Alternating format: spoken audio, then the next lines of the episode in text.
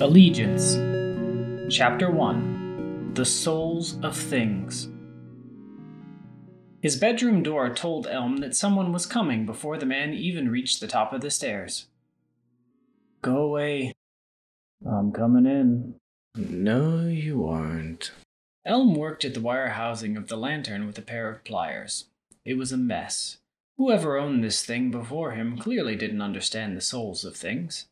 He had no idea how to fix the lantern, but the pliers guided his hands, Elm. and the lantern guided the pliers. The doorknob wiggled, but the door didn't open. Elm, unlock the door. The door wasn't locked. His father knew that, but sometimes he didn't want to know things like that. He didn't know what Elm was. Actually, come to think of it, Elm didn't know what he was. Maybe the pliers knew. The pliers didn't understand the question. Elm was the holder of pliers. Maybe the desk knew. But the desk wasn't paying attention and told him to ask again. Oh, never mind. The banging on the door continued. Do not ignore me. Open this door right now. Elm turned the brass lantern over in his hands. There was a dent on the bottom that pierced where the oil was supposed to go. What had they thrown this thing? That wasn't how you used a lantern. Open this door right now, or I will get rid of every last piece of your junk in this house. The bedroom door swung open so suddenly that Elm's father stumbled inward. He crashed into a soggy pile of books that Elm had rescued from the storm drain last month, as if they hadn't already been through enough. Don't give me that look. I don't know why you always make me out to be the bad guy. This isn't the end, it's a new beginning. For who? For you, son. Elm spun around and faced his father. The man looked torn between screaming again or apologizing. He weaved a path through neat piles of objects, carefully placing each step. There was a path there if you knew where to look. When he finally reached Elm, he put his hands on his shoulders. They felt large and warm. The stare he leveled made Elm shrink backward in his seat. You are getting a job. Why can't I just sell things? His father returned a flat look. When is the last time you sold something? Okay, then I could open a repair shop. Could you? Could you open a repair shop? Elm felt his father's words more than he heard them. Why not just come right out and say it? He was useless. He was worse than useless. A man without a purpose. Because he actually was a man now. At least, that's what he'd been told at dinner. I'm just being realistic. You just don't have what it takes. I need you to know that comes from a place of love. We just need to find something that.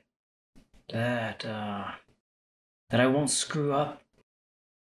I didn't say that. Elm turned his back to his father and picked up the lantern again. He had no idea how to seal the broken lantern container. He picked up each of his tools in turn, just in case they had any idea. No, you don't get to shut me out. Not this time. I don't want to talk. Too bad. His father walked right over a ragged hill of clothes towards the door. He paused before leaving the room. Your first day's tomorrow. I traded every favor I'm owed to get you this job. You're working the yard at a sawmill. Early shift. His father didn't say the rest of the threat out loud. He simply waved a hand over the things that covered the floor, the walls, then leveled a serious gaze at Elm. Tomorrow, 5 a.m., the sawmill. Bring the saw by the door. Don't forget. Then he watched, unsettled, as the bedroom door slowly closed in his face. It was quite perceptive for a door. Elm was done talking. In fact, he was completely done with the world outside this room. He set down his tools and put his face in his hands. But apparently, the world was not done with him. Elm walked down the street with his head bowed. Maybe if he looked at the ground, people would leave him alone. It was an old tactic, and for the most part it worked, except on a certain type of person. With any luck, that type of person wouldn't be outside at a time like this, in weather like this. It was a long walk to the sawmill. There was an electric trolley, but it wouldn't start running until 7 a.m. A wicked breeze tried to cut through the weave of his coat, and the coat pulled tighter around him. The coat dared the wind to try that again. Elm smiled to himself. His coat had belonged to his father before him. It should have sagged on his slight frame. It should have made him look ridiculous, and yet somehow it fit him perfectly. The sound of voices nearby forced him to look up. Unfortunately, the cold had not turned away the type of person who would politely ignore him. Two young men argued with a traveling merchant parked on the side of the street. The first man was mostly eyebrows and biceps. He alternated waving his hands around in an exaggerated fashion and pointing at his friend's feet. The other man stood silently with his arms crossed. Elm started walking faster. The evil one nudged the dumb one, then pointed at Elm and said something. Elm walked even faster. They waved an annoyed dismissal at the traveling merchant, a woman with dark, wrinkled skin and dusty gray hair. She stared at them with bleary eyes. Had they woken her up just to argue? The two men jogged to catch up to Elm. It seemed impossible that his day could get any worse, but he was learning new pain by the moment. The evil one spoke first. Hey, weirdo, don't buy anything from that junker. She'll rip you off like she did me and Kel. The dumb one spoke next. Yeah, we ought to kick out our wagon wheels tonight, right, Luke? Shh, shut up. You can't say things like that out loud, Kel. Well, she deserves it. City junkers think they can rip off good small town people. Luke put a friendly arm around Elm. So where are you going, Elm? Awful early. Work? What a coincidence. Us too. Mind if we join you? We've got to stick together. This place will be overrun with foreigners before too long. Elm shriveled under the man's touch. It would be easier if they just hit him. When they were done hitting him, at least he could leave.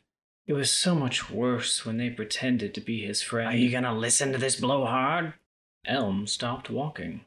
Had that voice just come from. No. He was hearing things.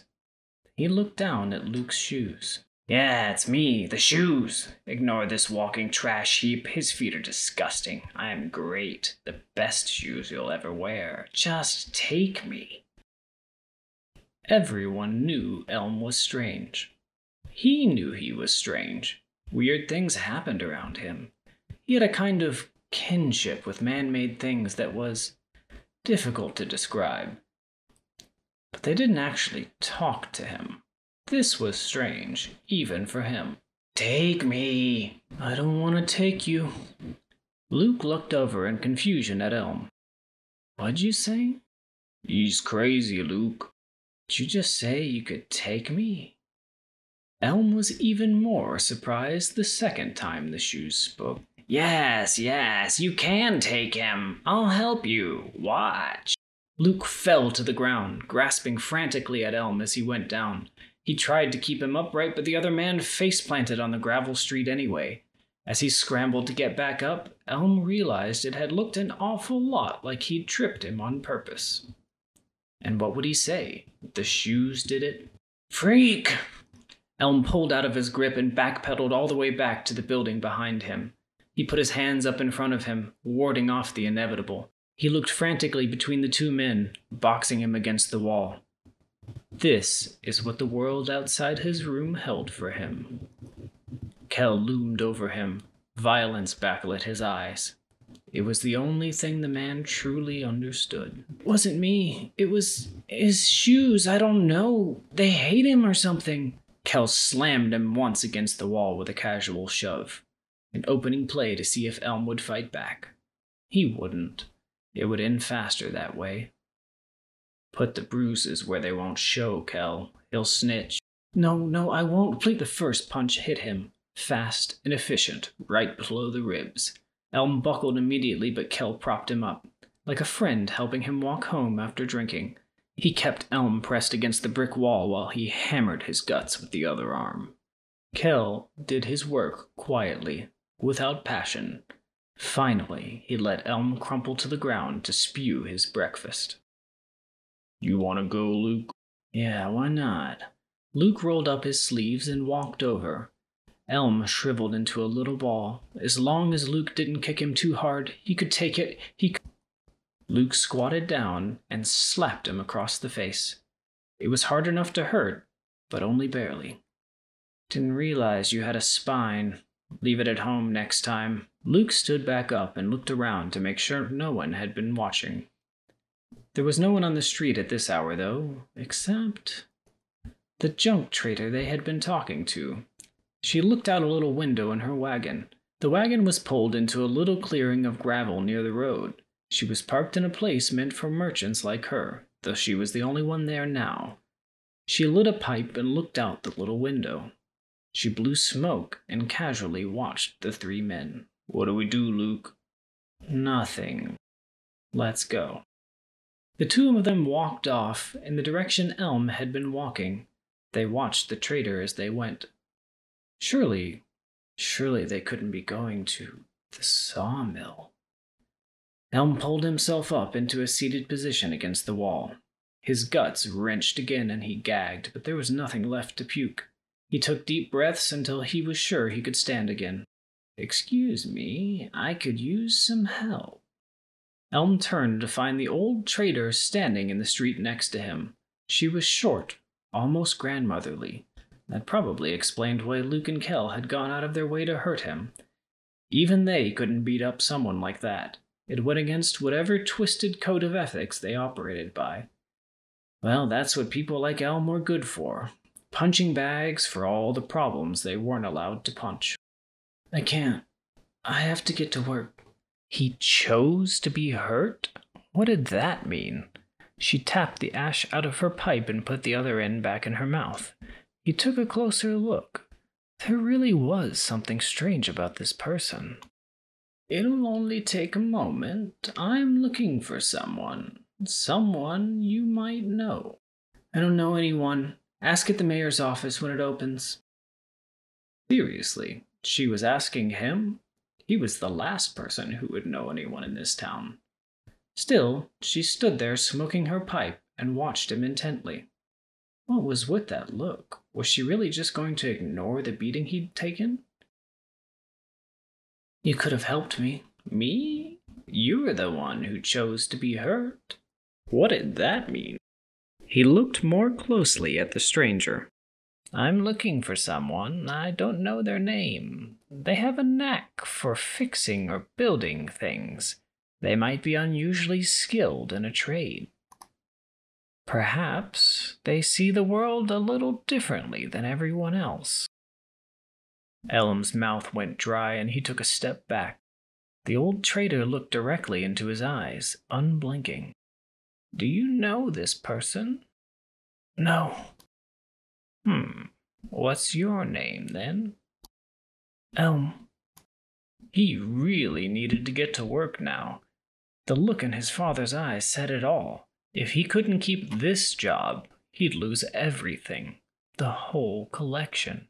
Where would it go? What would he do with all those things? Don't you wonder why they can't feel what you feel? Why no one else can hear their possessions? Only you? I don't know you, and I don't know what you're talking about. Then he realized what was so odd about this person. All of her clothes were lifeless. Even the pipe was lifeless. Everyone had cherished possessions. It was natural. It was normal. To use a thing was to make it a part of your life, to give it a sort of life of its own. You would have to go out of your way to avoid giving things life. You would have to feel the souls of things like he did, and then kill them. Somehow. He didn't want to know a person like that. It was the worst kind of person he could imagine his opposite in every way. Elm started running. His guts screamed in pain, but he pushed through. He had always wondered if he'd meet another person who understood the souls of things, someone who could truly understand him. He'd never imagined he would regret it. Chapter 2 The Bet You're late. Elm tried not to look winded, hoping he could put on a convincing facade of strength. Sorry, I, um, I got distracted. The sawmill foreman looked like someone his father would know. Unshaven, tired, and generally displeased with everyone and everything. The man scratched his chin. You're Elias's boy, then? Yes, I'm, I'm here for my job. Tough. I just had two guys walk up and I offered the spots to them. He began to walk away, leaving Elm at the front gate. Please. The foreman turned around and pointed. You see that pile of rough logs? I need that turned into planks by Tuesday. Elm still wheezed to catch his breath, trying to follow what the man was saying. What happens on Tuesday? I get another pile of logs that size. Okay. Where was he going with this? Now, you tell me how a toothpick like you can help me make that problem go away. I, um, I'm good with tools, machines. Walk ons don't get machines. Too expensive. And where's your saw? Didn't you bring one? I. Was he supposed to bring a saw? Sorry, kid, this isn't charity. Tell your old man I'll see him for cards on Saturday. Then he walked away, taking Elm's entire world with him. He couldn't. He couldn't take his things. They didn't understand. They weren't things. They were. They were. No! The foreman turned around and looked at Elm. Elm felt his face turn red. Say something, Elm, say something. Okay, let me prove it. One day. Just give me one day to prove how hard I can work. The foreman shook his head slowly, and he felt his hopes slipping away. If you knew how many times I'd heard that empty promise. So Elm tried to give him the same stare the trader had given him a confident, knowing, piercing stare. Ah, fine, but you're gonna have to work real hard. The guy who took your spot was twice your size. Wait, did that mean it worked? There wasn't supposed to be an opening at all, but we lost a good guy last week to an accident. I guess Gus's loss is your fortune. Then the foreman put out his hand for. For what? it's a handshake, son. Oh. Elm shook the man's hand. I'm Wilton, and you're. He knew this one.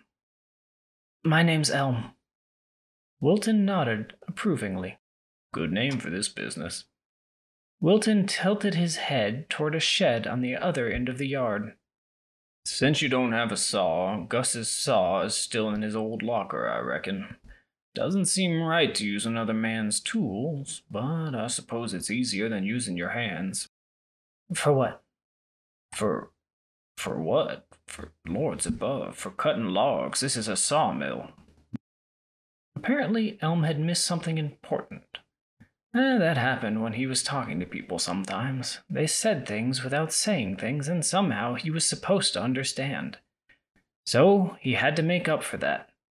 Maybe if he worked really hard.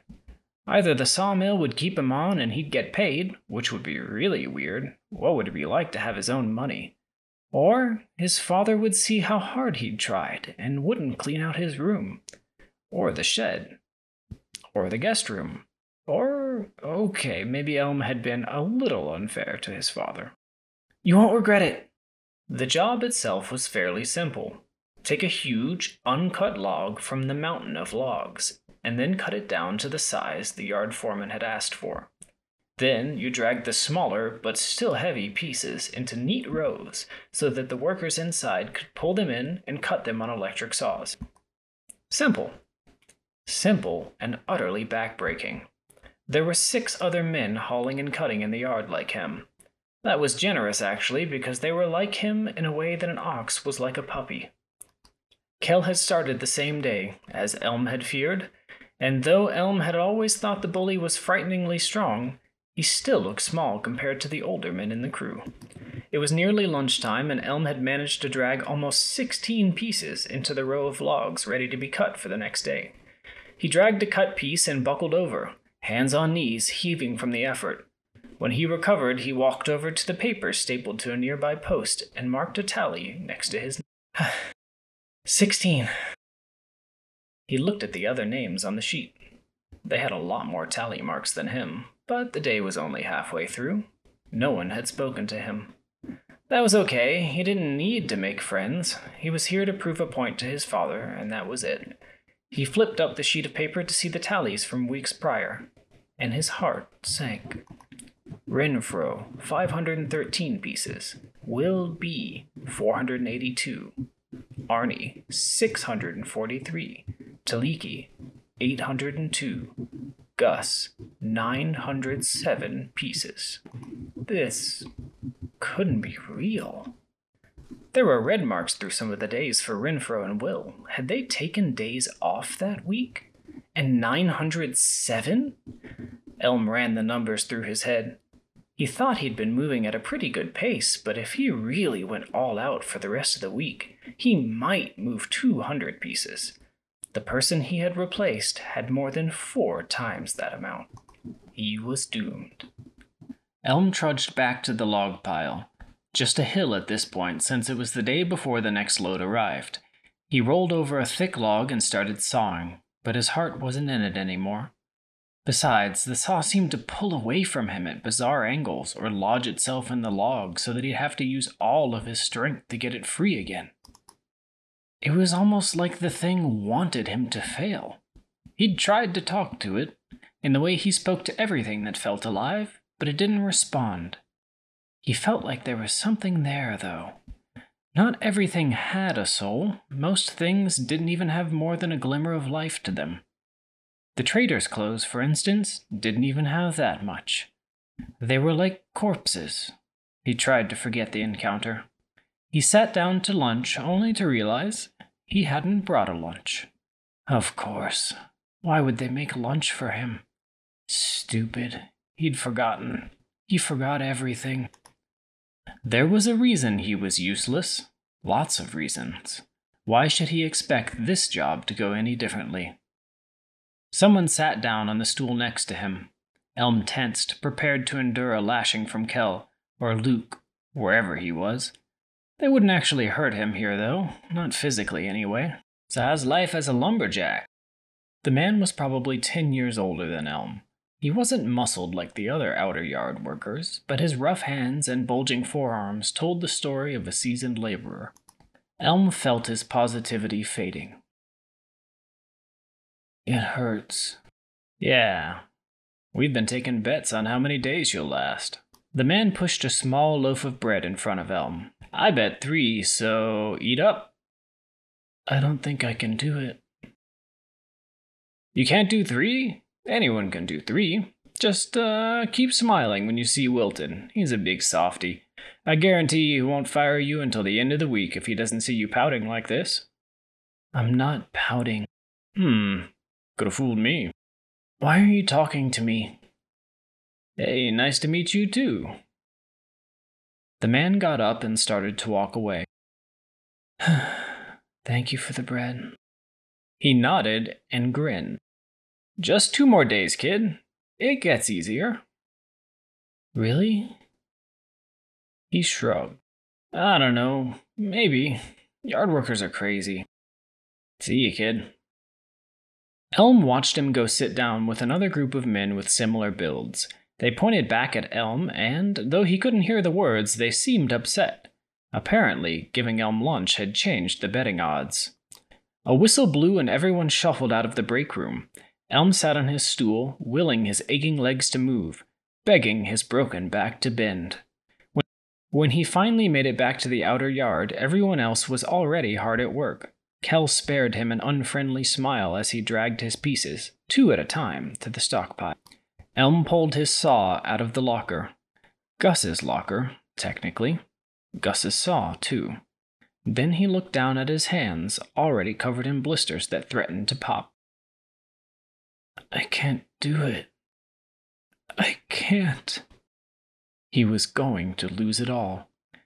Maybe it was just junk to everyone else, but it was the entire world to him.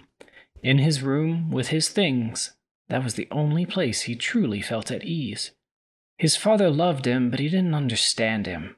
This most recent shove was just more proof. He gripped the saw tighter, thinking about how it resisted his every move. Help me, you stupid thing. The saw was inert. Let me use you. No response. I'm sorry Gus is gone. I'm not trying to replace him. I don't know what happened, but I need you to work. But the saw in his hands was simply a saw, and even though he understood the souls of things, he felt silly for talking to himself. Then he remembered Luke's shoes.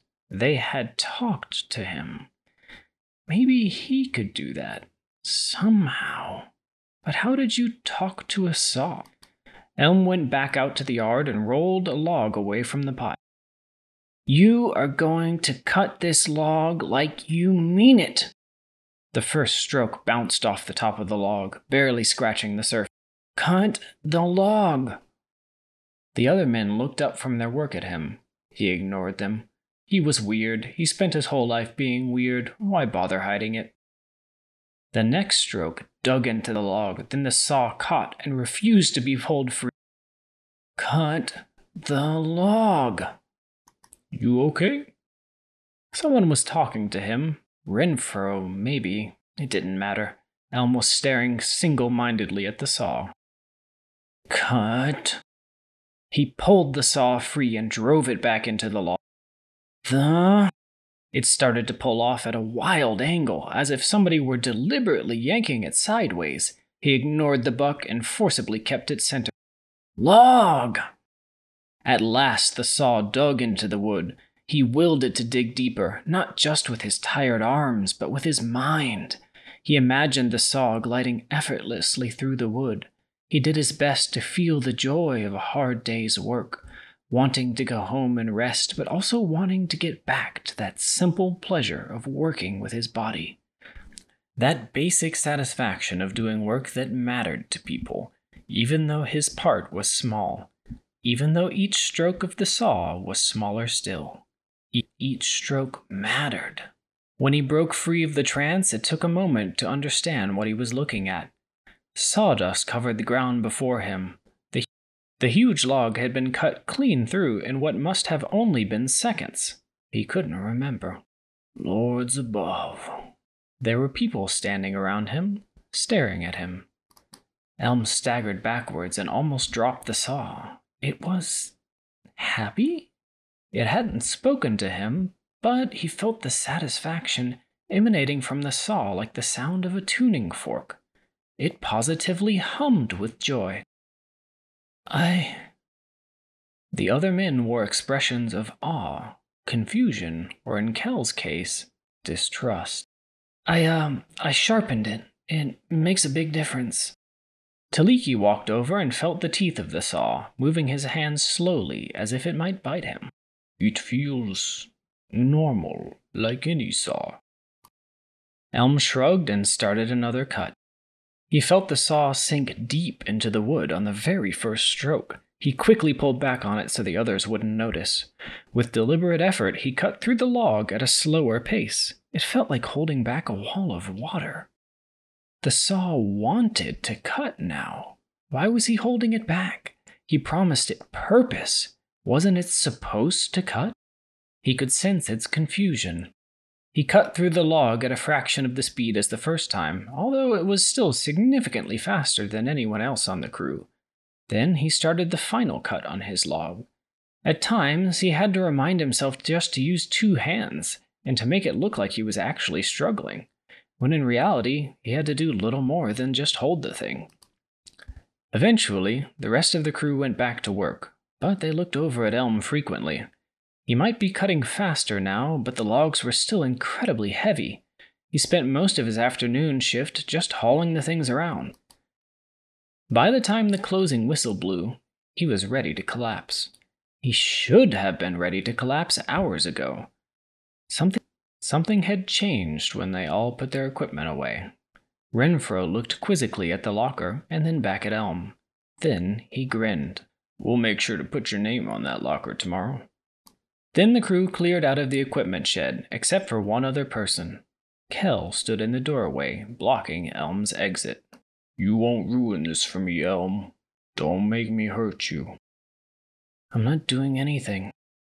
Kel shook his head slowly, dismissing his words. I don't know what you're doing, and I don't care. Don't come back to work tomorrow. Then he left Elm alone in the equipment shed, and just like that, his hopes withered. Things brought him joy, but people, people only brought him pain.